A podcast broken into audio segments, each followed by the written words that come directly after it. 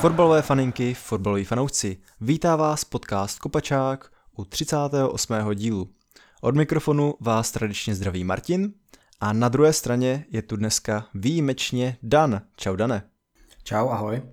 Pokud navštěvujete náš web, tak Dana můžete znát jako autora Bundesligového newsletteru a jeho velké znalosti právě německého fotbalu dneska využijeme při našem Bundesligovém speciálu. Abych krátce Dana představil, tak eh, on eh, krom toho, že píše nebo vás informuje o dění Bundeslize na našem webu, tak má svůj projekt Zakopaná, který určitě doporučuji, abyste se na něj podívali. Jeho součástí je i YouTube kanál, ale hlavně jde na Instagramu bomby a tak eh, pokud pak budeš něco cokoliv doplnit, abych tě nepřechvaloval nebo naopak nedegradoval tvůj projekt, tak mě doplň. Ale myslím si, že můžeme rovnou skočit na povídání právě o Bundeslize. A čím jiným bychom mohli začít, než tím, co se stalo o víkendu, nebo respektive začalo už v pátek, tak eh, co se stalo na lavice Bayernu Mnichov? Pověz nám o tom. Já myslím, že vedení Bayernu trošku spanikařilo. Chytlo je nějaký FOMO, že jim tu Tuchl podepíše jinde a Velmi rychle jednali teda, no, překvapivě. Překvapili fanoušky, překvapili hráče, to ostatně potvrdili už i Kimich Igorecka, nebo třeba Joao Cancelo, který se to dozvěděl od redaktora, nebo to tak vypadalo přímo od redaktora po zápase Portugalska, což je teda, myslím, od Bayernu neuvěřitelně neprofesionální, že takhle dostali svoje hráče do tady té situace. Ale Kimicha Gorecka teda mimo jiný v těch svých výstupech vyvrátili ten první argument, proč měl Nagelsmann jít, což eh, bylo, že Prej ztratil kabinu. Jasně, zrovna oni dva mu teda byli z celého týmu asi nejblíž, ale třeba i list hráčů, se kterými měl mít Nagelsmann problém, který přinesl Bild, tak tohle to trošku rozporuje. Já bych to schrnul tak, že hráči, kteří hráli, tak s ním měli být spokojení, hráči, kteří nehráli, protože třeba nehráli dobře, tak spokojení být neměli což mm, jako není, není něco unikátního právě jako pro Nagelsmana. Zase i sportovní důvody, které se zmiňovaly, tak v Lize mistrů je Bayern neporažený, dostali jenom dva góly od Plzně a to ještě ve silné rotaci sestavy. O soupeřích se vůbec nemusíme bavit, o té kvalitě, o těch výkonech taky ne. No a že to kolísá v lize, no tak jako kolísá, ale tam je vidět, že hráči i některý v té lize hrajou třeba na 70% v porovnání s ligou mistrů, což je asi si myslím do jisté míry Určitě to může jít z části za trenérem, určitě je to ale trochu i, že se Bayern stává obětí vlastního úspěchu po deseti letech, přece jenom se ten fokus zaměřuje na, na ligu mistrů, že jo. Navíc o Nagelsmannovi mluvilo jako o dlouhodobém projektu a tím pádem museli počítat s tou reálnou možností, že během jeho éry tenhle ten run skončí. Takže tam vlastně reálně zbývá jenom jeho vystupování jako takový ten poslední důvod, o kterém se můžeme bavit a tam bych to asi jako schrnul tím, že chtěli mladýho trenéra, ale nelíbilo se jim, že se chová jako mladý člověk. No. Takže vlastně dost nepochopitelný rozhodnutí. No, já souhlasím. Já vlastně jsem to popisoval i na našich sociálních sítích. Já během, tyjo, možná to byl už čtvrtek, co se objevila poprvé ta zpráva, tak já jsem fakt šestkrát byl na webu Bayernu a na sociálních sítích a furt jsem si říkal, jo, jako chci to pro ně vidět někde oficiálně, protože mě to nedává smysl. Ono se to pak oznámilo oficiálně až o den později, Stejně tak ten eh, Tuchl, že přijde místo něho, tak to bylo oznámeno o něco později, zatímco už prostě se to bohužel k některým dostávalo cestou, která asi není úplně na takový klub reprezentativní, jak si tady uvedl třeba právě to, jak se o tom dozvídali ti hráči, o tom se právě taky něco zaslechl a přišlo mi to jako šílený. No, Celkově taky tam jsem zaznamenal, že mohla přijít nějaká panika. Já jako chápu, že když uh, už by to nešlo dál s Nagelsmannem, tak Tuchl asi je docela dobrá varianta na jeho náhradu, ale v téhle fázi sezóny, kdy je pořád podle mě velmi reálná šance na zisk titulu, nebo velmi velká, plus uh, tým hraje velmi mm, vlastně zajímavě v lize mistrů a furt je v domácím poháru, tak jako v téhle části sezóny vyhodit trenéra a pustit tam jako vlastně do tohohle kolotoče novýho, od kterého se teď očekává, že bude, nebo že tyhle všechny soutěže vyhraje, to je podle mě šílený. A jako Tuchlovi ani moc nezávidím, nemá v podstatě čas tam cokoliv změnit a pokud náhodou něco nevíde, tak pak se logicky můžou ozývat hlasy, jo, kdyby tady byl Nagelsmann, nebylo by to nic jiného. No. Přesně jak říkáš. Uh, ono ještě ty nedůvěryhodnosti na tom, na tom dodalo vlastně, že to první přišlo od Fabrice Romana, který jako při vší úctě nemá v Německu to nejlepší, jako nemá tak dlouhý prsty v Německu, jako třeba někde dál na jihu. Aha. Jo, a teď jako žádný Florian Plattenberg, žádný Sport 1, žádný Bild, nic, nic jako neměli v tu chvíli. Ono později se ukázalo, že oni měli, ale neměli to ještě potvrzený a, a tím pádem to jako nereportovali. Takže my jsme si taky jako, řekl bych, Bayerns, fanoušci Bayernu na Twitteru, eh, dělali srandu s tím, že jasně, jako apríli až za týden Fabricio, jo. A, no, během toho večera se to víceméně jako potvrdilo úplně všude. A, a ty jsi tedy fanoušek Bayernu? Jo, ty totiž vystupuješ hodně jako nezaujatě, tak jsem to měl tak nějak, že jednu dobu jsem si říkal, zda nefandíš uh, Unionu Berlin, protože mi přišlo, že se ti ten tým hodně líbí, o tom, k tomu se pak určitě ještě dostaneme, k tomuhle zajímavému týmu, tak uh, to máš vlastně takhle tyhle pocity z první ruky. No. A upřímně jsem neviděl vůbec, že Fabricio má v Německu takovouhle pověst, ale asi to dává smysl, že to jeho zaměření je přece jenom trošku jinými směry Evropy. No a já vnímám, že se tam snaží jako trošku víc proniknout, ale zatím se málo kdy stalo, že by měl něco exkluzivního nebo že by měl něco jako první a když tak to byl třeba Isco, který tam šel ze Španělska, že jo. No. Jo, mně třeba přišlo, že to německý prostředí je ještě takový, že to tam jako může mít on těžký, ale právě od týmu jako Bayern bych eh, očekával asi trošku jinou komunikaci směrem vlastně úplně ke všem, tak mě to trošku přišlo, jako vlastně jsem to fakt nepochopil, jako že já beru, že ty výkony v lize uh, někdy nebyly, nebo byly jako takový nestálý a že tým jako Bayern chce prostě dominovat úplně ve všem, ale jako fakt, jestli tam přišla taková panika, že po sezóně už by Nagelsmana ne, neměli kým nahradit, nevím, jo, jako fakt jsem tomu moc nerozuměl. Pak jsem četl jako takový spekulace, jakože, já nevím, jeho manželka prozrazovala taktiku uh, do buildu a takové jako věci, ale to už prostě je podle mě taková šílenost, kterou jako nemůžeme myslet snad ani vážně. No to je jeho přítelkyně a teď už vlastně taky bejvala, ona je přímo reportérka buildu. A takhle. Takže, je to takže to mělo, jo, t- takže tak, jo, jasně, takže ty spekulace už chápu víc. no, ono se to vytvořilo jako taková konspirační teorie, ono jich lítalo jako strašně moc, že třeba Leimer ještě nebyl oznámený, protože to byl Nagelsmannův podpis a vedení mu celou dobu nevěřilo, takže ho neoznamovalo. Jako se říká, ať už se zase hraje fotbal, protože tady ty lidi nemají co dělat. A, a, ale oni tam, oni tam unikli, no, nějaký jako taktický plánky a podobně a nevíš od koho, že jo, teď tam máš eh, tu přítelkyni, jeho dneska už bývalou asi, která dělá v buildu, tak to jako nepůsobilo dobře, tak si někdo dal jedna jedna dohromady, začal tvrdit, že jsou to tři. No. Ale ono zajímavé taky je, že do poslední chvíle vlastně přes všechny ty spekulace, titulky, reporty, všechno to, všechny ty otázky, které teď vlastně dávají dohromady ten příběh, jo, jasně, viděli jsme, že Nagelsmann v Bayernu nějakým způsobem nefunguje, že tam, že tam je nějaký pnutí, ono to všechno u mě padá s tím, že oni ho do poslední chvíle vlastně podporovali jako vedení. Podrželi ho v konfliktu s Neuerem, jo, ještě mm, Neuer měl být ten problém vlastně ze všech těch hráčů, um, který, který ten byl reportoval, že Neuer tam nebyl, jako ten se učí chodit po tom, co neuměl lyžovat. Jo, a vyhodili, vyhodili Tapaloviče, trenéra brankářů a šest týdnů dozadu najeli Nagelsmanova bývalého kouče brankářů z Hoffenheimu. Takže ono to fakt přišlo jako velmi, rychl, velmi rychlá otočka, i když eh, se teď vlastně můžeme bavit o tom, co všechno tam byl nebo nebyl problém.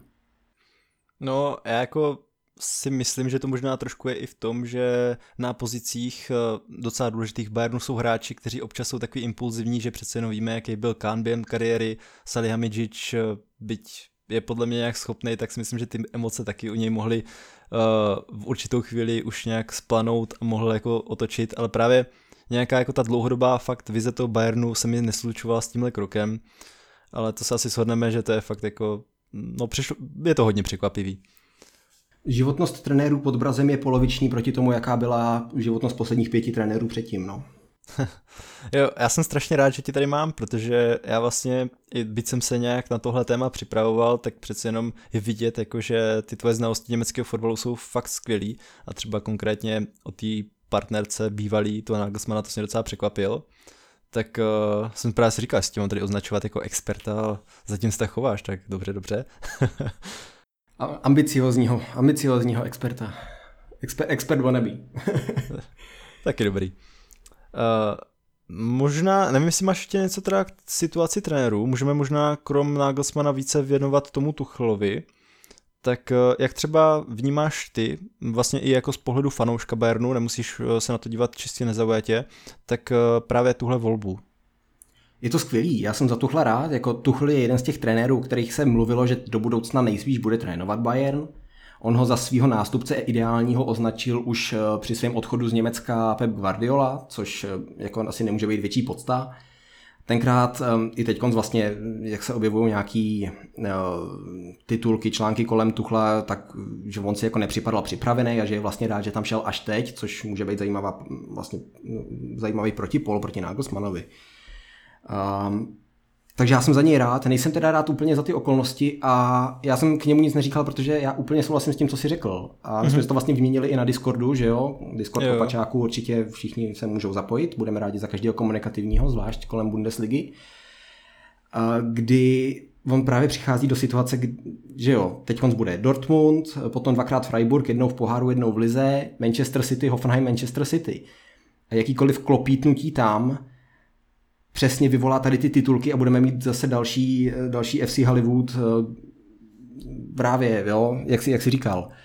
A zvládl by tohle to Nagelsmann, jak by to vypadalo za Nagelsmana? Um, navíc eh, se objevila taková jako linka, že Bayern se vlastně jako vedení bálo, že teď konci treble v ohrožení.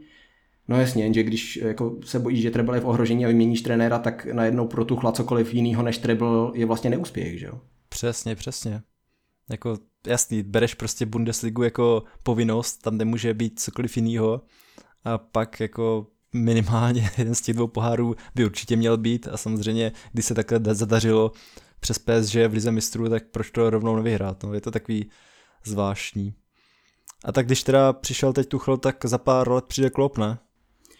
Já nevím, jestli ta, to okno pro Klopa se nezavřelo vlastně před Nagelsmannem. Jo, že když odcházel Flick, tak vlastně Klopp byl v tu chvíli jako ideální náhrada i, i herním stylem, ale on se rozhodl zůstat dál v Liverpoolu a on už taky jako není nejmladší trenér, že jo? No, tak eh, kolik mu je Kloppovi, to si schválně najdu. No ale on hrozně dlouho trénuje už. No jasně, jasně. Jako že ta vyčpilost takhle... tam potom už u těch trenérů bývá. 55. A No, on už může jako přejít do takového toho Mourinhovského, tady mám jeden styl, nebudu dělat nic jiného a budu všechno vinit na to, že byla moc eh, posekaná tráva, že jo? Není to, jo. není to něco, co jsme od něj ještě neviděli. Hmm. Jasně, jasně. Já jsem spíš jen tak si dělal srandu, že z těch německých trenérů už je takový ten poslední top, top, top, který by si mě tam teď nabízel. Jo, je to pravda, Ale, jako stejně jako jsem mluvil o Tuchlovi, tak se, tak se mluví teď o, o Klopovi, no, že je vlastně poslední, kdo zbývá, v tom máš pravdu. Jasně. A tak teda můžeme jít na ten boj o titul, tak eh, co si myslíš, vyhraje Bayern titul? Já musím cynicky říct, že jo. Já nevím, no. jak to vidíš ty, jako nestran, nestranej takový jako pozorovatel zvenčí. Jestli Ale dáváš já, větší šance Dortmundu. Já to mám ve výsledku strašně jednoduchý. Já jako každý rok věřím Bayernu.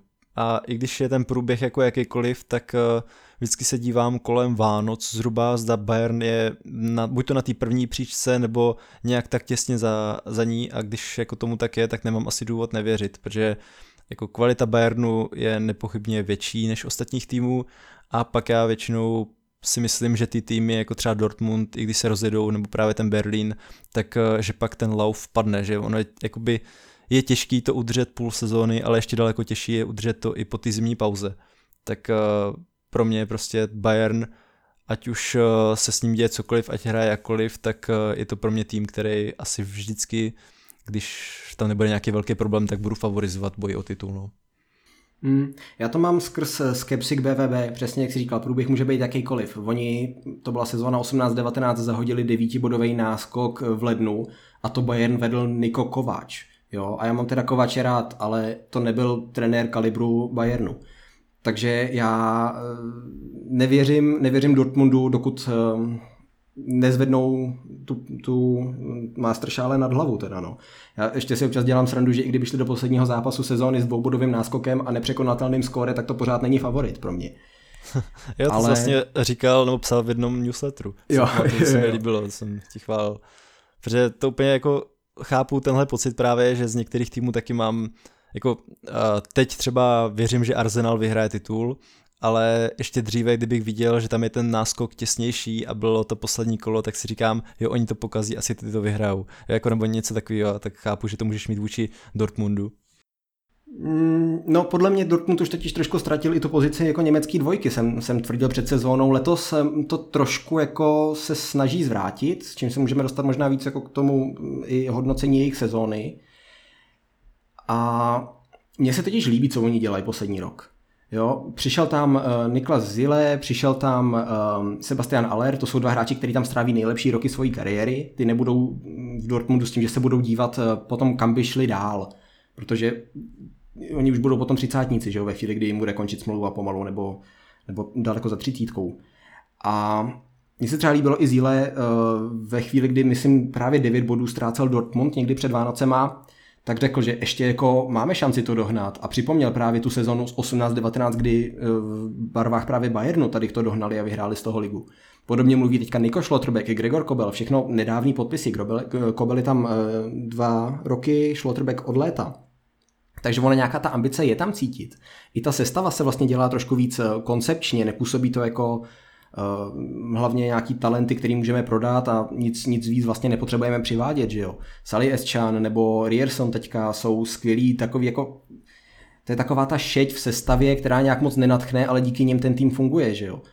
A zároveň třeba ADM jsou pořád jako mladí hráči, který, který eh, přivádějí právě s tím potenciálem do budoucna.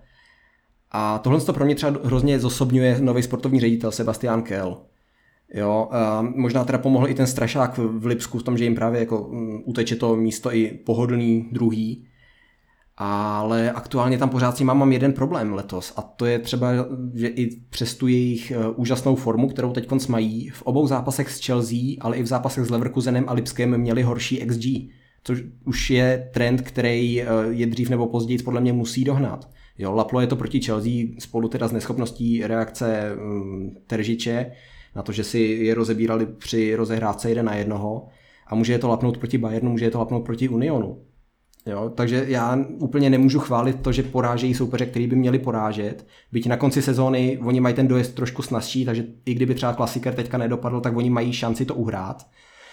Ale pořád se bojím těch jejich zápasů s jakýmkoliv vlastně talentem se jim vyrovnajícím týmem. Hmm. To právě si myslím, že je obrovský rozdíl oproti Bayernu, který právě tyhle zápasy zvládá naprosto skvěle. Ať už to bylo v té lize mistrů, nebo proti, no tak jako Dobře, Leverkusen teď nevyšel, ale předtím třeba, když s Berlínem se uh, přeli o první místo, tak vlastně ty dali myslím 3-0, tak Bayern jako v těchto zápasech působí vlastně velmi zkušeně a nevím teď, jaká byla ta série před tou uh, podzimní remízou, možná, tyjo, jako nevím kolikrát Bayern prostě vyhrál po sobě zápas s Dortmundem, ale ta série jako byla taky jako docela strašidelná pro Dortmund, tak jako teď uh, uvidíme, co bude po reprepauze, ale reálně jako bych se zase nedivil, kdyby Bayern nakročil už zase teď k tomu prvnímu místu. Teď vlastně Dortmund má bodový náskok, ale může se to velmi jednoduše změnit.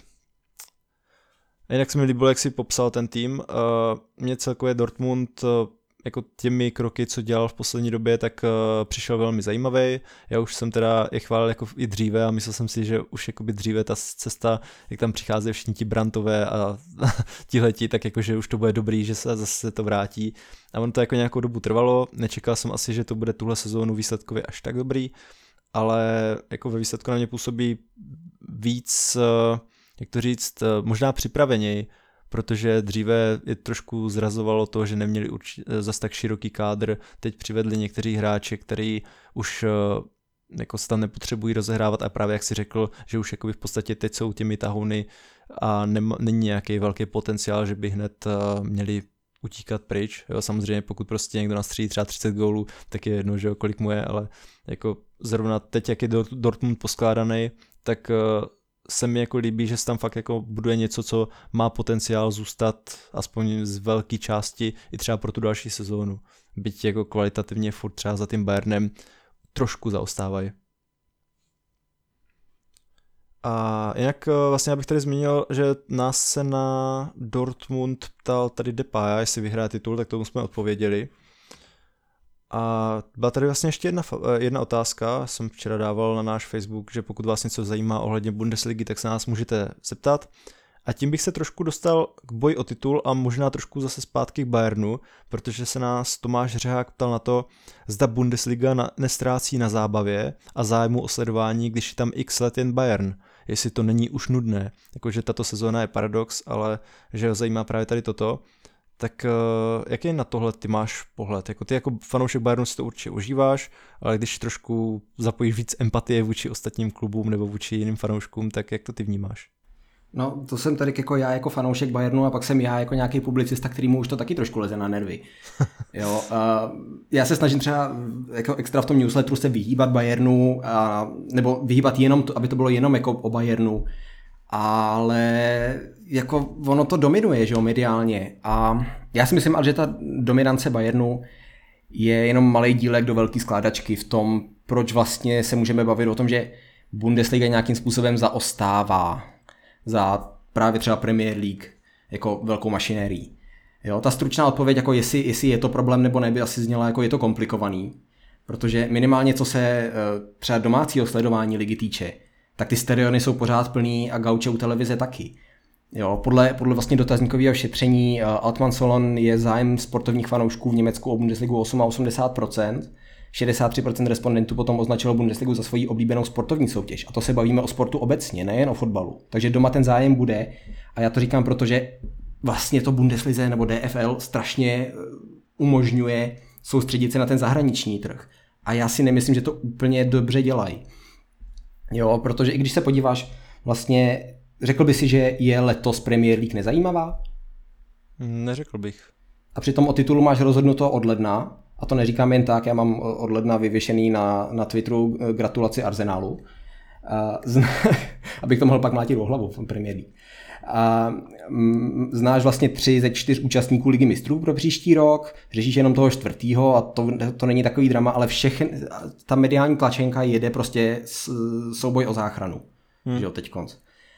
A, a je tam ten zájem a to jsou příběhy, které má i ta Bundesliga, jenom se vlastně nedostávají dostatečně na povrch, protože přesně, jako proč se Bayernu říká FC Hollywood, no protože to dominuje mediálně a úplně jako totálně.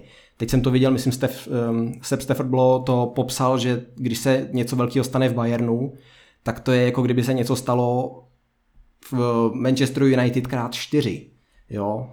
Ale myslím si, že tady přesně by potom měla přijít um, právě jako DFL a začít se víc zajímat o ten zahraniční trh ve chvíli, kdy to prostě nedělá. Třeba tam mm, to Sky nebo, nebo uh, Deutsche Zeitung a podobný. Protože když se, když se vrátím k tomu šetření Altman Solon, tak ono 22% třeba fanoušků ve Spojených státech zaškrtlo, že má zájem o Bundesligu. Mm-hmm. U mhm. Premier League to deklarovalo jenom 20%.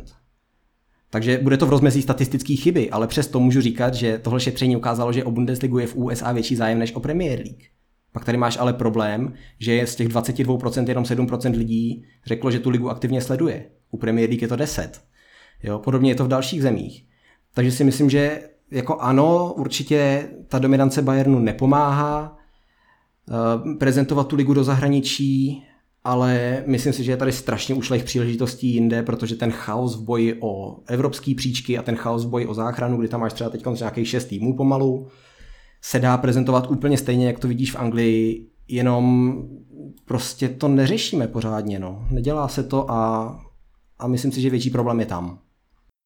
Jo, jo, já jako ve výsledku, jak tě poslouchám, tak já souhlasím se vším, co tady říkáš, já do toho scény nemám takovýhle vhled, ale když eh, přece jenom si i na zahraničních webech hledám nějaké informace o fotbale, tak jasný, jakože úplně nejčastěji mi tam skáčou věci o Premier League, pak se lidem samozřejmě uh, zdá zajímavý to, co je v týmech jako že uh, Real Madrid, Barcelona a samozřejmě i ten Bayern, ale jako celkově nějaký ty příběhy z nižších příček uh, Bundesligy tam jako nejsou, přitom ty týmy jsou strašně zajímavý a právě kouzlo i takových týmů jako Freiburg, který jsou ve výsledku malí, který by možná nezaujatý, nebo ne, nezaujatý, ale fanoušek, co tolik jakoby nesleduje Bundesligu, tak by ten tým ve výsledku mohl uh, typovat i na sestup, jo? jakože jsou to takový ty malý týmy za, uh, zažitý, který tam teprve nedávno, jako před pár lety uh, takhle vkročili, přitom jako rok co rok jsou vlastně v bojích o poháry.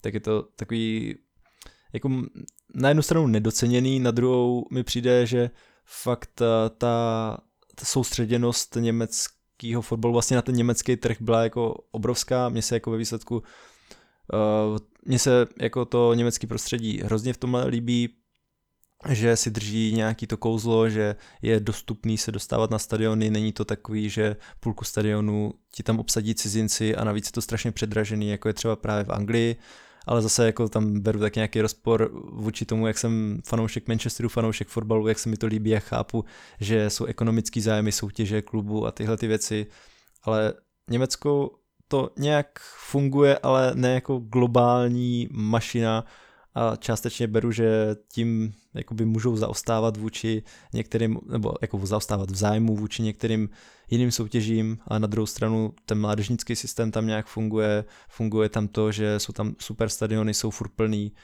A ta domácí prezentace, což je taková ta věc, která asi pár let zpátky byla úplně běžná, tak ta je tam na neskutečný úrovni, ale bohužel pro ně ta venkovní už jako pokulhává, no. Je to no, s těma stadionama, levní lístky, mladý fanoušci, skvělá atmosféra, že jo. Hmm. Um, ale i když se podíváš na to moto Bundesligy teď, football as is, meant, as is meant to be, kdy oni vlastně odkazují na to, že to dělají nějakým způsobem správně, bez oligarchů, bez um, klubů v bankrotu, když se nepodíváme na Hertu a podobně, že jo. Ale pak nikdo netlačí ty týmy, aby jeli a tady to heslo propagovali v zahraničí. Jo, jako jasně, měli jsme tady nějakou pandemii, takže se úplně nedalo jezdit, ale než se dokopali ty týmy, až teď vlastně přes zimu to doháněli s různýma tour ve Spojených státech a, a podobně, jako jezdí si na soustředění do Španělska, no tak ať se nediví, že pak není zájem, že jo, v zahraničí. Jasně. Úplně bych to, úplně bych to jenom neházel na Bayern. Myslím si, že těch problémů je daleko víc, no. Jo, já bych právě čekal, že více týmů z Bundesligy uchopí tu možnost se podívat někam do zahraničí. Vím, jak jsi to popisoval právě na Kopačáku v tom newsletteru. A jako já vlastně až u toho jsem si uvědomil, jak je málo častý výdat uh, tyhle týmy se prezentovat takhle ve světě, ať už v Ázii, v Americe nebo na těchto trzích, uh, kde je potenciál docela dost velkého zisku peněz. A já vlastně celkově, jak uh, ti tady poslouchám, tak se mě nabízí strašně moc otázek, jo? ať už je to 50 plus jednička, fungování Lipska nebo tyhle ty věci, ale to bychom tady asi mohli tyjo, být do zítra. tak přemýšlím, jak tohle posunout dál. Eh, můžeme jít soubojem o záchranu eh, přes Hertu, protože Herta je skvělý um, argument pro to, proč se zachová 50 plus 1. No tak povídej. No. no tak oni zkusili vybudovat projekt nějakého světového velkoklubu, Sehnali si na to investora. Investor víceméně stejně jako všechny jeho projekty předtím krachnul. Teď mají novýho, hrajou o záchranu a všichni se na to dívají a říkají, no jasně, tohle je přesně důvod, proč nebudeme rušit 50 plus 1, že jo? protože jakmile to někdo zkusí obejít, tak eh, přesně jako to je to, proti čemu nás to má údajně chránit. A ono ten argument není pravda, protože existují týmy jako Šalke, který s 50 plus 1 jsou úplně v háji a tým jako Lipsko, který to obchází, protože to dalo pár svým zaměstnancům, nebo respektive ty akcie stojí tolik peněz, ty hlasovací um, práva stojí tolik peněz, že si je ne, nikdo nekoupí a jsou s tím úspěšní. Jo. Takže ono i, i spoustu lidí, třeba Freddy Bobič, on býval sportovní ředitel v Hertě, než uh, ho vyhodili, uh, jediný, co tam chtěl budovat opravdu a nejenom mluvit o tom světovém projektu, tak uh, on taky jako šel tam a zpátky na tým, jestli 50 plus 1 má zůstat nebo ne. Takže ani, ani v tady té otázce není ten německý fotbal vlastně jednotný, ale dokud budou příklady jako Herta, která to zkusí obejít a skončí v souboji o záchranu, tak si myslím, že to zůstane. A když eh, ty máš takový vhled do, hm, aspoň trošku částečně, do duše fanoušků německého fotbalu, tak nezaznamenáváš tam třeba v posledních letech nějaký, nějakou změnu toho přístupu, že by si někteří třeba přáli, aby do toho vstoupil nějaký shake, který do toho narve 100 milionů hned a koupí posily. Jestli třeba nezaznamenává, že teď je jakoby ten tlak na ten německý fotbal v tomhle směru trošku vyšší? Popravdě si úplně nemyslím. Já myslím, že ta nenávist k Lipsku pořád jako přetrvává dost na to, aby se cokoliv novýho, jinýho a něco, něco jako jakákoliv novota docela rychle zašlapalo. Jo, ono fotbal je obecně jako strašně konzervativní a cokoliv chceš ve fotbale měnit, tak je vždycky obrovský odpor proti tomu. V Německu to platí tím spíš, jak jsou to vlastně velké korporace, všechny ty kluby. Jo, jako je to takový zajímavý jiný přístup. Eh, jak jsem říkal, mě to je vlastně na jednu stranu sympatický, protože to je jakoby takový něco asi udržitelnějšího. Já jako beru, já mám strašně rád Premier League a mně se jako líbí, že jsou ty týmy schopny přivádět eh, ty posily, co, co tam chodí, ale zase na druhou stranu je to hodně o tom, že si prostě nějaký shake koupí jeden klub, narve do toho strašně moc eh, peněz, strašně moc hráčů tam přivede, i když to třeba nemusí dávat žádný vlastně smysl. A pak eh, jako je to vlastně v jeho rukách, jo? že nestává se to, že by to někdo opustil, jo? jako jsou takový příběhy týmu, ale jako většinou se to nestává, nebo by se našel jiný kupec a teď je zrovna to anglický prostředí pro tyhle ty lidi strašně atraktivní, že kdyby někdo uvolnil klub, tak ho hned koupí, ale uh, spíš jako co tím chci říct, že je to No takhle, já mám jako fakt rád uh, fotbalovou historii, nějak uh, se mi líbí, jak se ty kluby budovaly, s jakým záměrem a teď mě prostě přijde takový na jednu stranu smutný to, že vlastně se objeví parta ropných magnátů a šejků, který prostě do toho narvou peníze nebo prostředky, které pro ně vlastně ani nezaznamen, ne, nic neznamenají a tím to vlastně formují úplně jiným směrem, než uh, to, jako než bylo dřív, jo. Jako já chápu, že tam ten vývoj je, ale jenom jako já to vnímám takhle trošku jinak a v tomhle mě to německý prostředí právě je sympatický. Jo, i když třeba od, odhlídnem od toho problému eh, sportswashingu, tak mě, se, mě třeba mrzí, když se, protože já jsem taky fanoušek anglického fotbalu, i když Premier League kritizuju zleva zprava. Eh, někdo musí, někdo musí na tom českém internetu.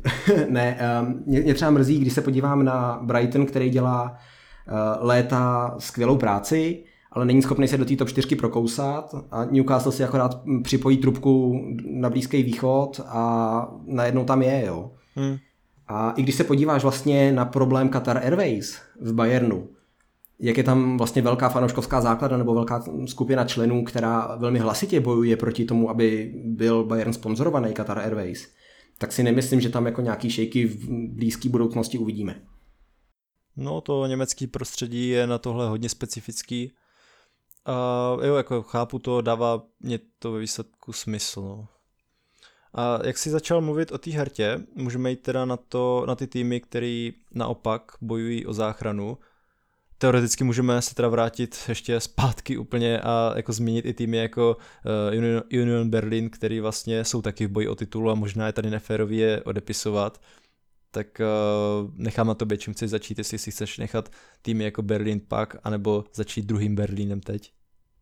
Já bych ten Union asi nechal napak, protože já si nemyslím, že jsou souboji o titul. Já myslím, že to už je jenom, eh, já myslím, že to už je jenom Bayern a Dortmund dneska. Jo, takže ty si necháme mezi takový ty zajímavý týmy Bundesligy, na který se nedostalo a který nejsou v žádným tomhle boji. Tak uh, řekni mi něco o boji o záchranu, který je velmi, velmi zajímavý. Uh, já, pokud nesledujete Bundesligu, tak jenom tak v rychlosti, že poslední je Stuttgart, který má 20 bodů, před ním o jeden bod jsou Hertha ze Schalke, pak eh, o další bod předem je Hoffenheim a vlastně v nějakým eh, počtu osmi bodů je tam eh, sedm týmů, myslím. Jo. Tak bude to velmi zajímavý i na, na tomhle, na, na téhle straně tabulky. Co říkáš? Jo, já myslím, že o tu záchranu hraje fakt až sedm, až sedm klubů. Já myslím, že možná spíš šest, že když to vezmu od konce, nebo jako od zhora, já si nemyslím, že Augsburg hraje o záchranu, protože oni jsou občas schopní udělat jako nějaký dobrý výsledek. Eh, Kolín naopak, který je v obod pod nima, eh, dělá všechno pro to, aby svým fanouškům dal na konec sezóny ještě nějaký drama. Jo. Um, pak tam máme Bochum, já si myslím, že i ty jsou přece jenom, těch týmů pod nima je dost na to, aby, aby se nepropadli, protože v Bundeslize sestupují dva a třetí od spoda jde do sestupového playoff. Eh, Bochum loni zachránil Manuel Riemann, měl uh, vlastně nejlepší pouště od expected goals, což je jako vychytal víc, než, než by ta metrika XG uh, říkala. Tak v tomhle tom byl přepočteno na zápas nejlepší v Evropě. Možná jste mohli všichni postřehnout, že se mluvilo v podobné um, v podobné souvislosti o Chozem Sá z Wolves tak eh, ten měl vlastně v, v součtu největší rozdíl po shot expected goals, ale protože se v Německu hraje o dva zápasy nebo čtyři zápasy míň, tak Riemann ho trumfnul přepočteno na zápas, takže vlastně podobný dopad tam měl. Letos chytá už jako člověk, ale přece jenom se ta Bochum vyškrábala, myslím si, ještě dost daleko od těch sestupových příček. Spadnou, se tam na, spadnou tam naopak Hoffenheim, ale tak co chceš, když půl roku nevyhraješ? Ten tým je buď to hodně mladý nebo hodně starý. Jo? Je tam, je tam uh, málo hráčů v ideálním věku, v lednu přiváděli další veterány, což se jim ale teda jako vyplatilo, protože teď konc um, snad s nejstarší jedenáctkou ve své bundesligové historii konečně dokázali něco vyhrát a o, což jako porazili Hertu Berlin, což je o důvod víc, proč by měla Herta sestoupit. Ten tým má talent, eh, vlastně i ucházející kvalitu, nemají špatného trenéra, popravdě nevím, co se, tam, co se tam stalo, ale možná teda jako Hoffenheim, dřívějšího adepta na evropské příčky, uvidíme příští rok ve Zweite Bundesliga. Herta flirtuje se sestupem tak dlouho, že už by fakt jako měli spadnout. Podobně jsou na tom, podobně jsou na tom poslední eh, Stuttgart. Ten dva sestupy v poslední dekádě se stává trošku jako jojo klubem. Vždycky měli dobrou první sezónu po návratu, tak možná se jako brousí zuby na 24-25, ale 18-19 dokonce zvládli se stoupit z 16. příčky, kdy eh, jako jediný z týmu z Bundesligy v posledních letech prohráli to relegation playoff, který většinou vyhrává ten tým z vyšší soutěže a postoupil nám Union. Teď zase směřují teda dolů. Ten tým není špatný, ale je to takový, že se podíváš na ty hráče a ty největší talenty, pokud dorostou, tak to bude dobrý za dva roky, nestačí to teď. No a Šalke, vy jste vlastně i v podcastu nějakým eh, tady odepisovali Šalke jako tým už na sestup. Jo, jo. Já jsem se dopustil stejné chyby a oni najeli Tomase Rajse a on začal remízovat. Všechno. Tak ono se to tehdy fakt nabízelo, jako to byl úplně marný tým, ale od té doby jsou bodoví králové. Uh, bodový, remízový, je takhle. Chtějí se, pro remí, jo, jo. Chtějí se proremízovat k záchraně. No. Um, jsou teda tragicky neefektivní v koncovce, mají, myslím, nejhoršího brankáře, nebo nejhorší brankářský metriky v lize, takže jak, jak by mohli být někde jinde, ale přivedli Tomase Rajse a myslím si, že už mu dělají sochu, jako jestli je udrží, protože on loni zachránil Bochum, takže, takže nějaký ten rekord má. A Šanci jim dál, zvládli, myslím, zápas se Stuttgartem a Hoffenheimem, takže, takže se dostali do pozice, kde můžou uhrát aspoň třeba to relegation playoff a, a fakt se třeba udržej, no. No. A my tady máme vlastně na to přímou otázku, eh, kdo se stoupí, ptal se na to zase Depaja na Instagramu, tak eh, kdybys měl typnout ty dva týmy, který se stoupí a který půjde do playoff? Uh, já to beru trošku víc srdcem, já už nechci vidět Bundeslize Stuttgart a Hertu. Myslím si, že ty lize nic nepřidávají, ať tam pustí někoho, kdo to chce zkusit. Tak dlouho prostě zkoušejí sestoupit, že už se jim to musí povést. A jako třetí, já myslím, že to Schalke jako po bodíku pozbírá a že do relegation playoff půjde Hoffenheim, no. Hmm. A Bochum mi teda věří, že se tomu vyhne? Já myslím, že jo. Mně právě Bochum, jako já bych Bochum možná tak zase o tři kola zpátky už bych odepisoval, možná je. Oni teď dvakrát vyhráli a tak se dostali vlastně mm, z nějakého, já nevím, kde byly 17. Eh, příčky uh, výš. Ale já jako z nich mám právě ten pocit, že to je vlastně možná jeden z nejslabších jako pro mě týmů, jo? že já jako chápu ty tvoje argumenty a já jako moc nesleduju, tak nemůžu asi do toho dát takový ten uh, expertní pohled, ale jako mě právě matou ty poslední zápasy, jo, stejně tak Hoffenheim, oni furt prohrávali, teď najednou vyhrajou, změní to něco, nevím, jo, že Bochum vlastně to samý. A mně se asi teda jako nejvíce nabízí právě taky ta Herta, která prostě, já nevím, čemu bych to přirovnal, ale to je jako tým, který si poslední roky fakt vyloženě koleduje o to, aby šel uh, níž a furt jako si zahrává, tak teď už si myslím, že uh, to budou mít velmi těžký kor, když uh, té konkurence je tam hodně. A tak třeba jako se chytnou a jako něco vyhrajou.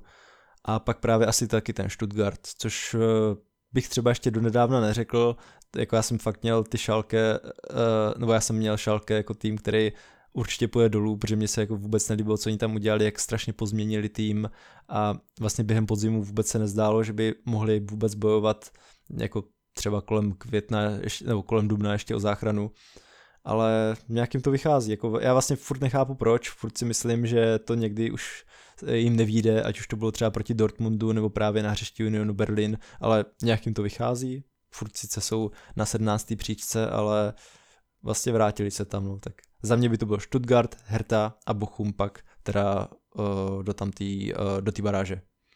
Byť Hoffenheim, tyjo, teď jak se na to dívám, tak taky nevím, jestli mám věřit. ne, nevím, je to, je to zajímavý. Jako jakýkoliv, jakákoliv výhra tam udělá strašný rozdíl, že jo? Proto se Schalke teď zase propadlo dolů, protože právě Hoffenheim vyhrál a skočil o tři místa. Jo, jo, Tři body tam dělají strašně moc.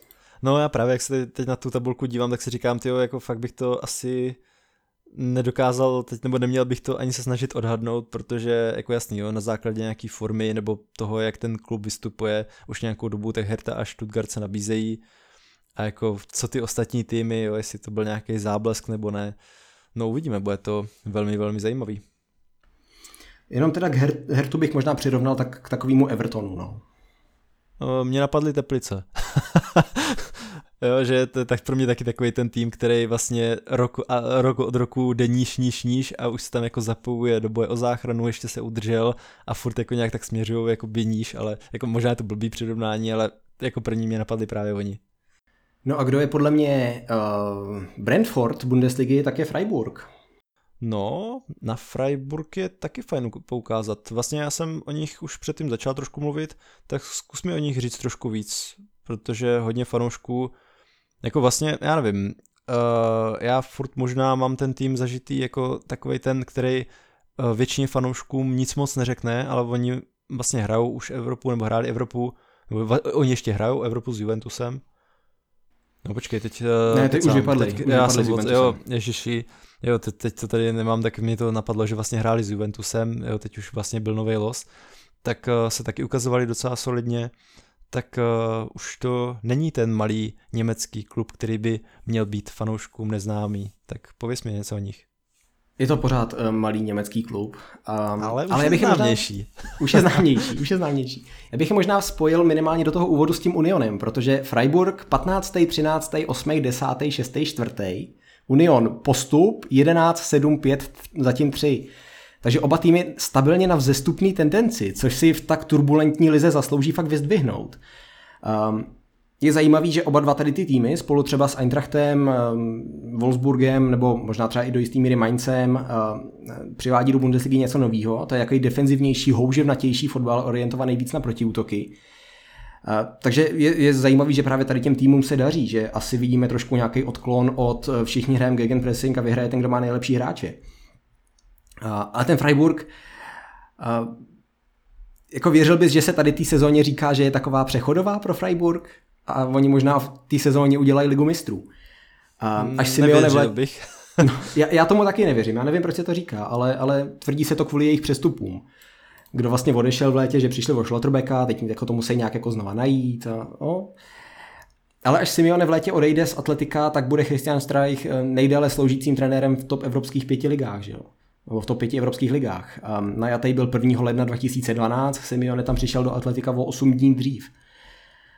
Um, Freiburg je extrémně efektivní, co se budování té sestavy týče. Jo? Um, nedělají chyby v nákupech, dobře prodávají a tím pádem jdou stabilně nahoru i na vlastní malém rozpočtu. Uh, spolíhají třeba letos, proč jsou tak nahoře, spolíhají hodně na standardky. Mají tam takový trošku cheat code, jmenuje se Vincenzo Grifo, uh, myslím, z 12 gólů má 7 penalt letos, jo. Ale i to je součást hry. A ostatně i X-Points je řadí na pátý místo, takže si zaslouží být tam, kde jsou a um, jsou tam díky tomu, že umí hrát na slabší soupeře.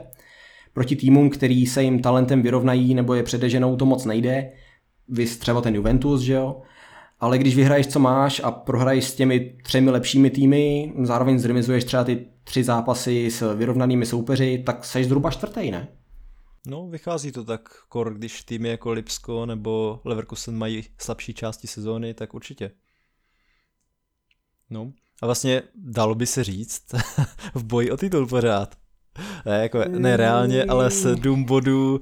Ne, já si dělám srandu, samozřejmě někdo by to takhle ještě třeba, jako, nebo takhle, být to Anglie, tak si myslím, že by tyhle týmy ještě mohly být nějak v tomhle zmiňovaný a být to třeba nějaký jiný tým než Freiburg, tak eh, nebo takhle, kdyby to byl Bayern na téhle pozici, tak určitě. V Anglii, kdyby to byl, já nevím, Manchester City v téhle pozici, tak jako určitě, ale jako teď spíš tě jen tak pokouším.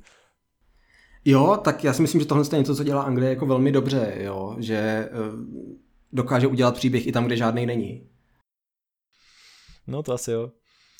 A jinak eh, ten Freiburg, já vlastně vůbec jsem nezaznamenal, že by to měla být nějaká přechodová sezóna, a je zajímavý, že jak já jsem je dříve bral jako právě ten tým, jo, teď už jako bude ta sezóna, kdy oni nebudou uh, růst, jo, ať už někdo odešel, nebo prostě celkově jsem viděl větší potenciál v jiných týmech, tak třeba letos mi přišlo, že už je začínám brát jako vážně ten tým, který je stabilní v horní polovině tabulky, je to jako krutý, je možná řadit až jakoby takhle nízko, jako relativně na to osmý místo, ale stejně jako právě ten Berlin, že v nich vnímám něco, co doopravdy funguje, ať už eh, jako neříkám, že tam jsou hráči, kteří eh, by hned jako měli hrát za Bayern nebo o který by, by se měli zajímat všechny evropské velkokluby, ale jako svou týmovostí nebo tím, jak eh, vlastně ten fotbal tam dělají, tak myslím si, že je to udržitelný, i když právě odjede nějaký Schlotterbeck nebo někdo takový, který tam reálně dělal ten potenciál pro ty velkokluby. Tak, nebo oba Schlotterbeci. Nebo. tak. A tak jako jenom, že fakt uh, klobouk dolů před tím, jak některý týmy dokáže dělat fotbal. Já vlastně o Freiburgu přemýšlím si o, o Unionu. Možná jako taky, když hráli ze Sláví nebo tak a hodně fanoušků v Česku je odepisovalo, že prostě to je tým, který jako vůbec neznají, nebo mě to kolikrát přišlo, že je musí Slávě porážet, tak uh, jsem právě se snažil vyzdvihnout tu jejich cestu a stejně tak jsem to někdy udělal u Freiburgu, u kterého se mi líbilo to, že vlastně fakt to není takový ten tým, co po postupu vyletí nebo prostě v druhou sezónu taky jako nějak zahraje dobře, ale stabilně dobrou práci v té konkurenci, která tam je hodně těžká, tak uh, dokáží vlastně mít furt zrůstající tendenci se dostávat výš, výš, výš. A jako jasný, nebude to asi, nebo téměř jistě to asi nebude tým, který by bojoval v blízké době o titul, ale i to, že vlastně se nachází v téhle části sezóny pořád na příčkách zajišťující ligu mistrů. To je fakt fantastický o takovýhle týmu. A já jako mám trošku problém to pochopit v tom smyslu, že tahle fotbalová doba je na tyhle příběhy tak strašně skromná a v Německu se to vlastně děje docela dost a tohle jako je zase to, co se mi na tom německém fotbale líbí a jenom je škoda, že to nedávají na Eurosportu, jinak by se na to díval častěji. Já si myslím, že je možná i škoda, že tady v té pozici je eh, Freiburg a ne třeba Eintracht Frankfurt, který buduje projekt, ale zároveň má i to zázemí a potenciál vybudovat opravdový velkou klub. Protože, jak, jak jsi řekl, jako asi úplně nečekáš, že Freiburg bude bojovat o titul, protože prostě nejsou tak velký klub, když to řekneme, zatímco třeba ten Eintracht může být velký bohatý město, letecký uzel, eh, chytrý vedení, protože jsou, je tam spoustu lidí z biznisu v tom městě, Jo, je to atraktivní místo k životu, ne jak nějaký Dortmund, že jo, takže oni mají dokonce víc, eh, to, to není jako kopanec do Dortmundu, to jako Dortmund je prostě někde na předměstí Kolína, hodinu odtud, eh, prostě bývalý důlní město, jo, industriální, to není, to není místo, kam by chtěl každý žít a vlastně i v Anglii Sir Alex Ferguson říkal, že bude vždycky jako v United v nevýhodě proti týmům z Londýna, protože je to prostě Manchester, že jo. Jasně. Takže tohle z toho hraje roli a je to vlastně škoda, že takovýhle stabilní dlouhodobý projekt vybudou někde, kde to nemá úplně potenciál přerůst ve velkou klub, no. Hmm. A tak uvidíme taky, co ten Frankfurt třeba, že přeci jenom oni vyhráli loni, uh, ne ligu mistrů, Evropskou ligu, a vedli si velmi solidně. Letos eh, taky dosáhli docela dobré úspěchu v Lize mistrů, tak uh, tam taky jako ten potenciál furt uh, růst stále je, byť uh, teď jsou na šestý příčce a těžko říct, zda budou hrát poháry příští rok. Musí udělat poháry pro příští rok, no. Hmm. Um, jo, ale tak oni třeba i pár let zpátky vyhráli DFB pokal, ono tam jako taky nějaký ten růst je, jenom je to s trošku většíma výkyvama a pořád se bojí, že si náhodou to v jednu chvíli nesplaskne, no ale já jim, já jim jako, já do nich, do nich vkládám velký naděje německého fotbalu. Jo, jako mně se třeba zrovna Frankfurt se mě dlouhodobě líbí i kvůli vlastně tomu stylu hry. Já jsem vlastně měl strašně rád tu trojici, tyjo, já teď nevím, kdo tam byl, ale byl tam taky Jovič. Uh, Rebič, Aler. Jo, jo Rebič, Rebič, Rebič jsem měl strašně rád, jasně, já jsem přemýšlel, kdo tam ještě byl. Ale právě to byli takoví ti hráči, u kterých, uh, na rozdíl právě od toho Freiburgu, třeba bych řekl, že tím, jak vlastně byli góloví a jak jim to spolu uh, skvěle fungovalo, že budou právě poutat zájem těch velkou klubů nebo bohatších týmů, tak je docela bohatě rozprodali. Tak uh, jako v tom Frankfurtu vidím právě nějaký potenciál, jenom uh, nevím, jestli jim tuhle sezónu uškodilo to, že hrají právě ligu mistrů a nejsou na to úplně zvyklí nebo nemají tak široký tým, to já nedokážu asi posoudit. Tak oni loni, když vyhráli evropskou, tak vsadili všechno na tu evropskou a skončili 11. v lize. To máš pravdu, tak to vlastně dává smysl. jo, oni nemají ten tým na to, aby žonglovali, myslím, že i něco takového se objevilo v newsletteru, aby žonglovali eh, tolik soutěží, no, zdá se. Mm, jo, jo, to se tam vlastně dával, no. To je fakt. A ještě jedna, jedna zajímavá poznámka k tím. Vezmi si, ty jsi zmínil uh, Jovič, Rebič, Aler, můžeme tam přihodit Silvu, můžeme tam přihodit, vlastně i třeba můžeme jít zpátky k Sebastianu Rodemu. Kostič. Filip Kostič, přesně. Uh, hráči, kteří odešli, tak se nechytli jinde pořádně ale musel rehabilitovat uh, tu svoji zkušenost s Davidem Moyesem v Ajaxu, kdo ví, kde je dneska Jovič, že jo, ve Fiorentině. Um, Rebič, dobře, tak jako toho trápili zranění už předtím, uh, teď vlastně leží na Marce v Miláně, Kostič je uvězněný v Juventusu a Rode se vrátil trošku jako zbytej pes, no. Byť jako jasně tam za to mohli zranění v Dortmundu, ale já bych třeba Daichi Kamada nebo Evan Endika, nebo vlastně i Randall Kolomuani dneska, tak se podívám na ty hráče přede mnou, na to, že fajn, udělali jsme tady, pokud udělají aspoň Evropskou ligu a asi se jako nikam pryč nehrnu tak rychle. Ono v tom Frankfurtu jsou i peníze, takže pokud by nešli třeba do Anglie, tak se zas tak nepolepšej. Jo, je, je, to, je to zajímavý, no. uvidíme, jak si povedou, protože vypadá to, že Kamada teda půjde do, do Dortmundu a Endika si myslím, že bude takové jako levnej, levná náhrada, John je zadarmo, za Guardiola. Hmm. A Kolamuan, o Kolamuanio se poperou v Anglii. No, nebo Bayern, no. Nebo. tak uh, máš něco víc ještě k těm ostatním týmům? Já se koukám, že už uh, máme nějakou 50. minutu podcastu, tak jestli přejdeme k další části, anebo máš uh, něco k tomu zbytku? Můžeme k další části určitě. Jo, tak uh, vlastně my jsme si tady prošli nějak hlavně ten boj o titul, boj o záchranu a mm, já bych se dostal k největším překvapením a zklamáním sezóny. Na co se nás ptal Viktor Beneš, tak můžeš asi odpovědět jakkoliv budeš chtít, nechám to na tobě, jestli tam zahrneš týmy, hráče nebo kohokoliv, tak uh, začněme těmi překvapeními. Kdo tě nejvíc překvapil v té sezóně? Já musím říct Werder Bremen. Já jsem strašně, já promiň, že ti do toho skáču, a jsem strašně rád, že to zmiňuješ, právě i kvůli střelcům a doufal jsem, že se na ně tady dostane, teď jsem si právě říkal, že bychom to mohli ještě zmínit, tak promiň, že jsem to skočil a jsem strašně rád, že to zmiňuješ. No ono ten způsob, jakým oni se prostě po postupu, protože oni loni hráli Zweite Bundesliga, jakým se odmítli zúčastnit souboje o záchranu, kde je všichni čekali, protože oni jsou přesně takový ten tým jako dneska třeba Stuttgart, který tak dlouho bojovali proti sestupu, až nakonec sestoupili. A ani bys neřekl, že se úplně obrodili. Oni jako sesypali pár hráčů, ale nechali si to jádro. Teď jim eh, vlastně, když zvládli postoupit po roce, tak jim dali nový smlouvy, i třeba jako Jiřímu Pavlenkovi a pár dalším, že jo. A šli vlastně s tím samým týmem do Bundesligové sezóny a jsme si jako říkali před sezónou, ty jo, jako to chtějí uhrát, když předtím s tím sestoupili. No oni vystřelili, bylo to teda hlavně golama v závěru e, zápasu, což e, mě teda strašně jako dělalo radost, strašně mě to bavilo, protože je mi to sympatický tým, ale jak jim nefandím, tak mi to nespůsobovalo úplně infarkty. Když vyrovnávali nebo dávali rozhodující góly v 93. v 94. minutě, což byla nějaká jejich tajná zbraň, že po 80. minutě vždycky dali gól. Um, je to, je to zábavný, protože oni, jak jsou děraví vzadu, protože mám dojem, že občas ta jejich obrana vypadá furt jako za Koufelda, tak někdy vlastně Pavlenka, že ho vytáhne parádní zákrok, eh, který na něj obrana pustila jenom proto, aby někdo z té defenzivy neuklidil míč a dostane gol z dorážky. Tak na tu obranu, jak se tam moc nehraje, tak padá hodně gólů, tím pádem oni musí hodně gólů dávat a Fulkruk je nejlepší střelec ligy, no. To taky hodně baví. Hmm. A myslíš si, že kdyby tam Werder neměl takovou sílu vepředu, protože on to není jenom Crick, eh, ale je tam i uh, ten druhý Nerdika, tak uh, jak, nebo jako myslíš si, že by byli takhle na tom dobře, protože jinak jako mě na mě ten tým působí, že by asi bojoval prostě taky o záchranu.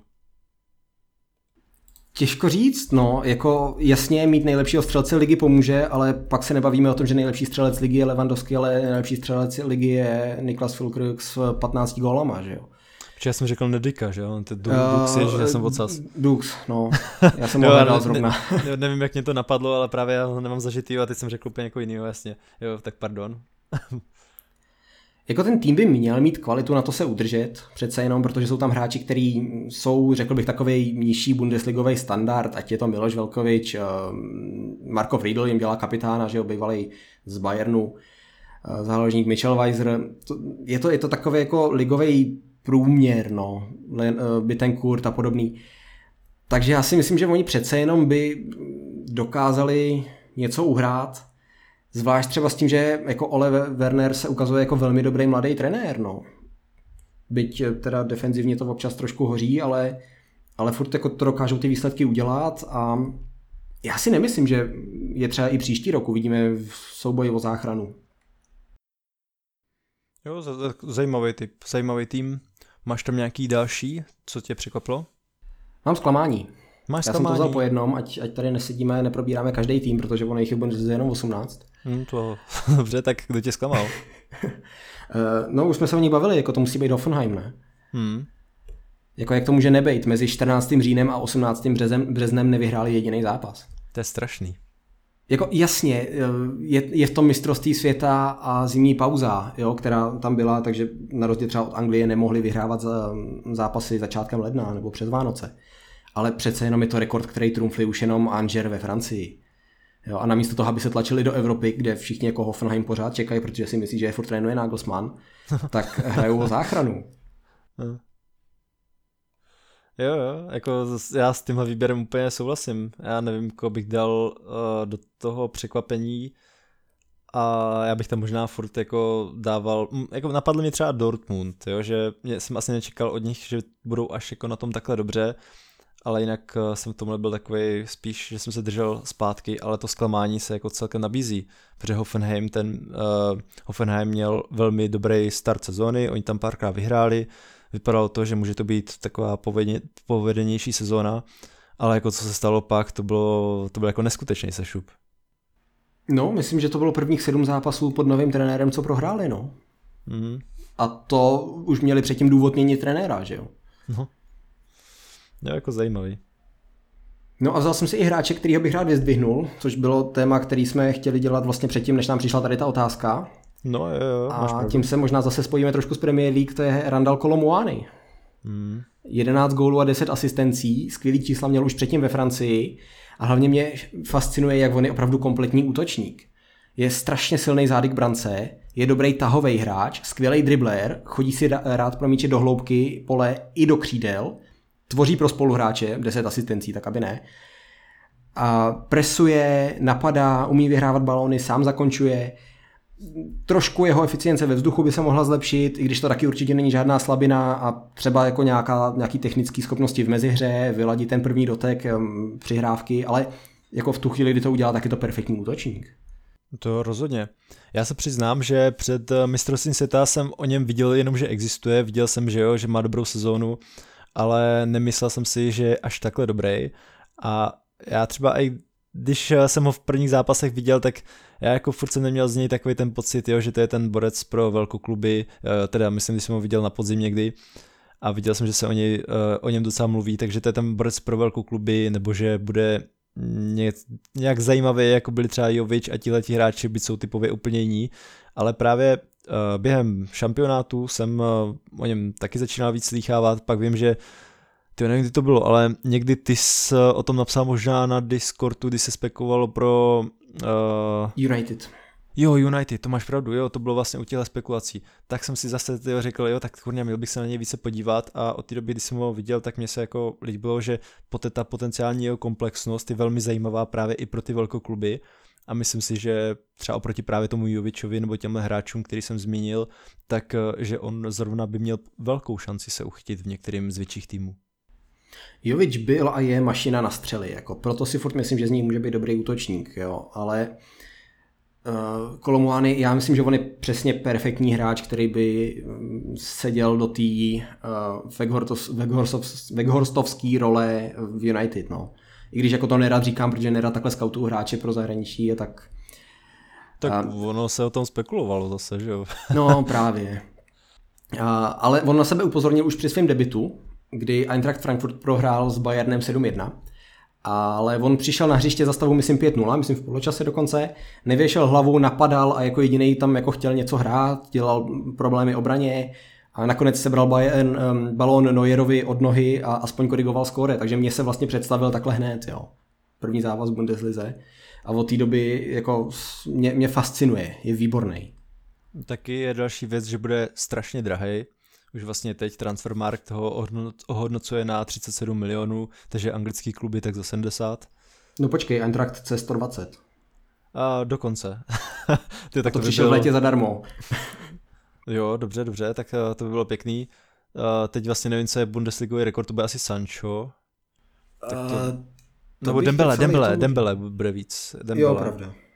Jo, no tak uh, dobře, ale přece jenom jsou to hráči, kteří byli v Dortmundu, tedy týmu, co nějak bojuje o titul, nebo vidíme o vlize mistrů, tak uh, myslíš si, že by nějaký tým za něj dal těch 120? Tak se podívej na ty útočníky v létě, jaký půjdou. Já si myslím, že ta šance, že se vyškrábou na tu stovku tam je. Pokud Stovka, by fakt jako měl jít. Jako, jo, oni jsou, já prostě nemůžu úplně predikovat, jaký bude chování týmu v Anglii, protože tam jako víš to sám, že hráči, kteří mají hodnotu 40 mega, tak tam za něj dají prostě 80. A, a pak říkáš, že to je flop z Bundesligy. jo, jo, jo, taková typická hláška. Um, no ale jako jsem zvědavý, já jako nejsem furt asi v tom stavu, že bych si řekl, jo, kdyby United dali za Kolamuany o 100 mega, že s tím budu v pohodě.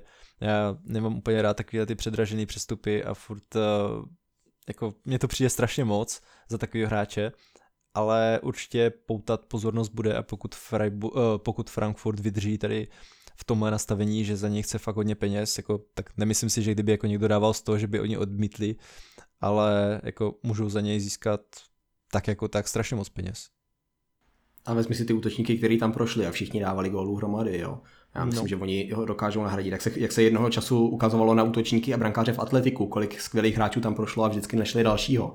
Hmm. Tak to začíná být trochu Frankfurt s těma útočníkama, no. Jo, to je zajímavý předunání, to mě nenapadlo, ale jako asi jo, no. Tam to taky umí dělat.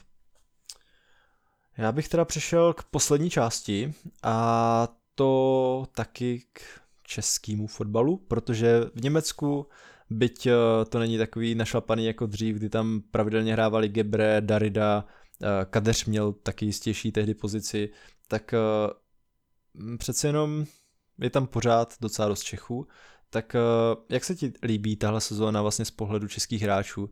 Protože hádám, že byť seš fanoušek Bayernu, tak docela detailně sleduješ i české hráče, taky vlastně ostatně máš na to sloupek právě v rámci toho newsletteru.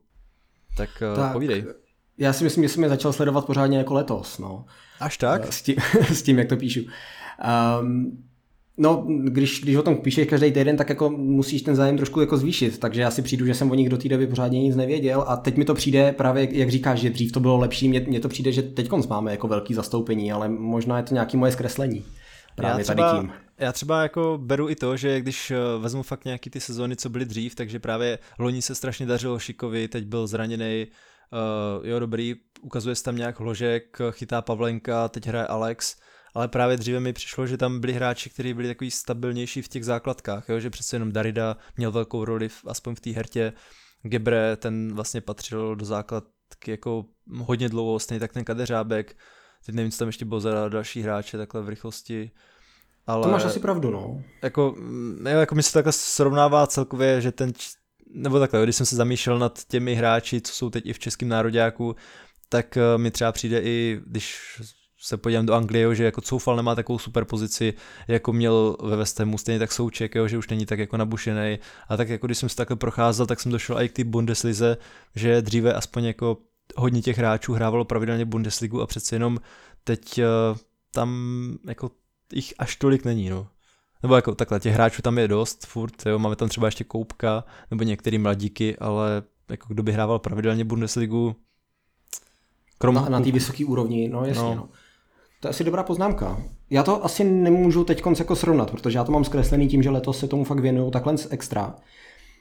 A myslím, že jako když se do nich pustíme, tak tři si můžeme rovnou očkrtnout. Koubek dělá dvojku v Augsburgu, začal sezónu úplně na tribuně, vrátil se do brány eh, při zranění Gikivice a zahrál dobře, takže si vysloužil aspoň lapičku. Šik jako by nebyl, eh, pořád léčí různých zranění. A Lukáš Ambros, to je ten mladík, který asi zmínil, on je teď spíš pořád hráčem u 19 Wolfsburgu, kapitánem mimochodem tam. A v Ačku za sebou má zatím jenom debit a jako kouká z lavičky, ale má spoustu času. Um, Kary Řábek má teďka docela jistý místo, mám dojem pod Mataracem, pod novým trenérem. A jo, tomu se fajn. celkem věnuješ v našem, eh, v našem tom newsletteru, tak eh, to je jako fajn, ale přece jenom neměl. Neměl, neměl. On tam má docela silnou konkurenci na ty kraje zálohy um, Angelino a Robert Skov. A jasně, Angelino je, je levej křídelní obránce nebo levej záložník v tom systému, ale právě to posunulo Skova doprava, čímž vlastně Kadeřábek přišel o místo. Ale on teď se třásl zranění a právě nový trenér, který tam přišel, ho nechává v základu, zatímco rotuje ty dva.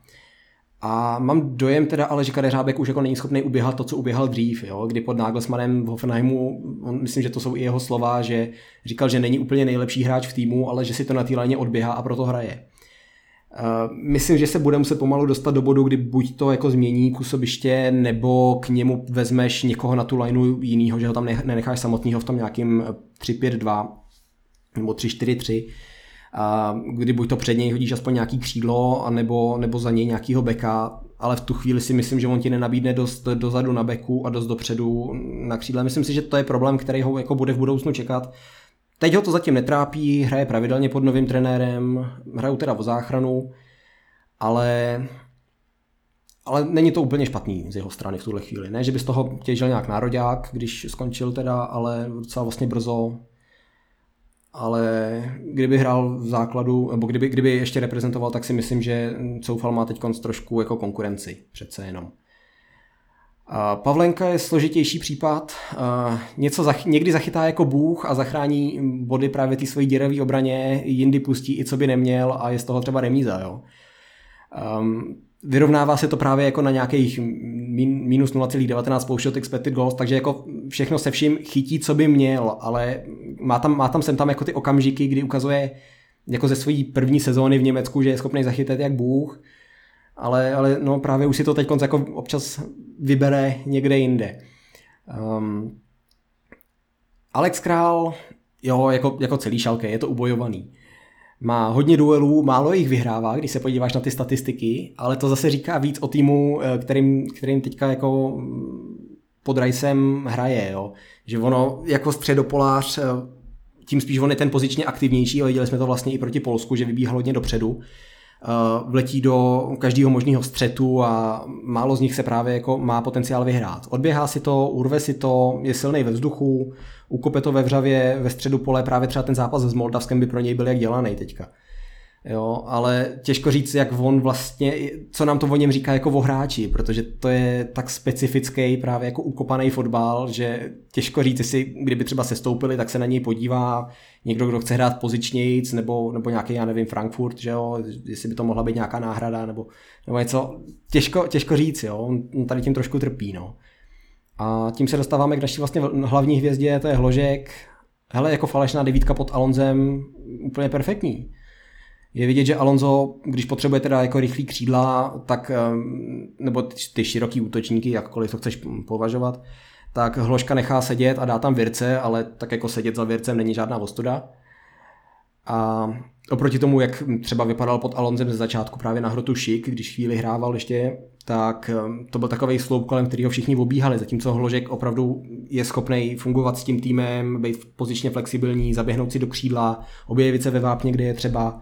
Má z toho 4 góly a 3 asistence, ale myslím si, že skončí tak zhruba na těch 10 kanadských bodech, což v těch asi 15 minutách, který nazbírá, není vůbec špatný. A zvlášť s ohledem na vstup Leverkusenu do sezóny, fotbalově pořád roste, už teď dělá radost a hlavně si našel svoji roli, svoji pozici.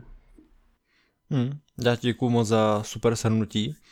Jenom eh, já bych měl ještě takový dotaz k tomu Alexovi. Já jsem rád, že jsi otevřel i tu jeho budoucnost, protože přece jenom on je v Šalke pořád na hostování a já úplně chápu, proč jej nevidíš jako hráče pro, nebo takového zajímavějšího hráče pro ostatní kluby, byť eh, on je jako fakt strašně specifický, já jako nevím, k čemu bych to přirovnal a nevím, jak eh, ty ostatní kluby jej můžou vnímat, ale myslíš si, že to, jak teď vlastně hraje v tom šalke, tak eh, mu reálně může zajistit do příštího roku i místo vlastně v šalke jako natrvalo?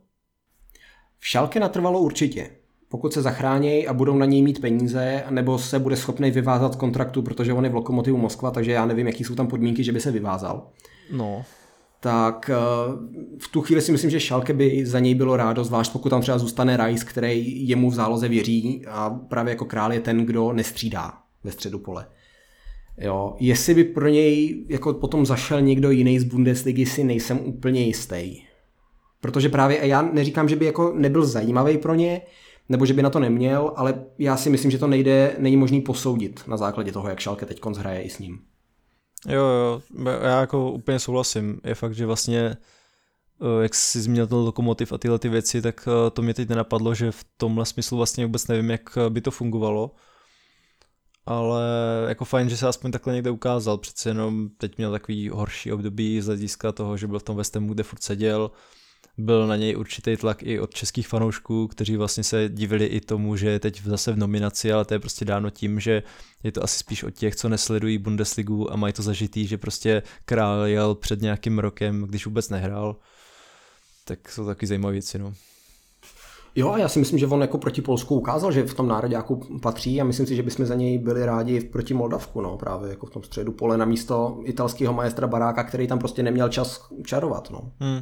Jo, jako právě to jsem taky říkal, že král zrovna jako by byl do tohle zápasu vhodnější jak Barák, paradoxně si myslím, že i než Souček, jo, jakože on možná z celé té sestavy byl do toho zápasu úplně ten nejvhodnější, protože zrovna on je takový ten, který se nezastaví a fakt chodí do těch soubojů, nabízí se a jako ne, nemusíme se bavit tady o naší repre, ale zrovna teď ten pohyb tam hodně scházel a ta bojovnost by v takových zápasech byla určitě cítit. Jo, měl jsem dojem, že koukám na šalke, jako taky to bolelo, no. no, tak ty jsi to byla remíza. No, ty jo, perfektní. No, tak, ale i bez Alexe to šlo. tak, tak. Tak jo, uh, já si myslím, že jsme tady dnešní Bundesligové okénko už eh, vyčerpali. Uh, já vlastně moc ti děkuju za to, že jsi udělal čas a byť máš určitě i hodně práce na svém projektu Zakopaná, který ti tímhle ještě doufám zpromuju, protože určitě se vyplatí tě sledovat, ať už prostě kdekoliv, hlavně na tom Instagramu, kde mimochodem jsem si všiml, že tohle, uh, tenhle týden si věnoval pozornost některým hráčům Dortmundu, tak uh, určitě doporučuji všem, ať Zakopana sledujete a ať sledujete i náš Bundesligový newsletter. Tak uh, moc děkuju. Jo, rád jsem se, rád jsem se stavil na pokec. A chtěl bych moc poděkovat i všem, kteří jste nám posílali dotazy a taky za to, že jste nás samozřejmě doposlouchali až uh, do téhle části a je úplně jedno, ať už je to na YouTube, na Spotify, na Apple podcastech nebo prostě všude, kde nás najdete, tak moc uh, si to vážíme. V příštím díle už eh, se vrátíme eh, k někomu zaběhlejšímu, nevím, jestli tady bude Jáchym nebo Honza a probereme si vaše témata, které nám napíšete na sociálních sítích, tak nás určitě sledujte a mějte se krásně. Hey,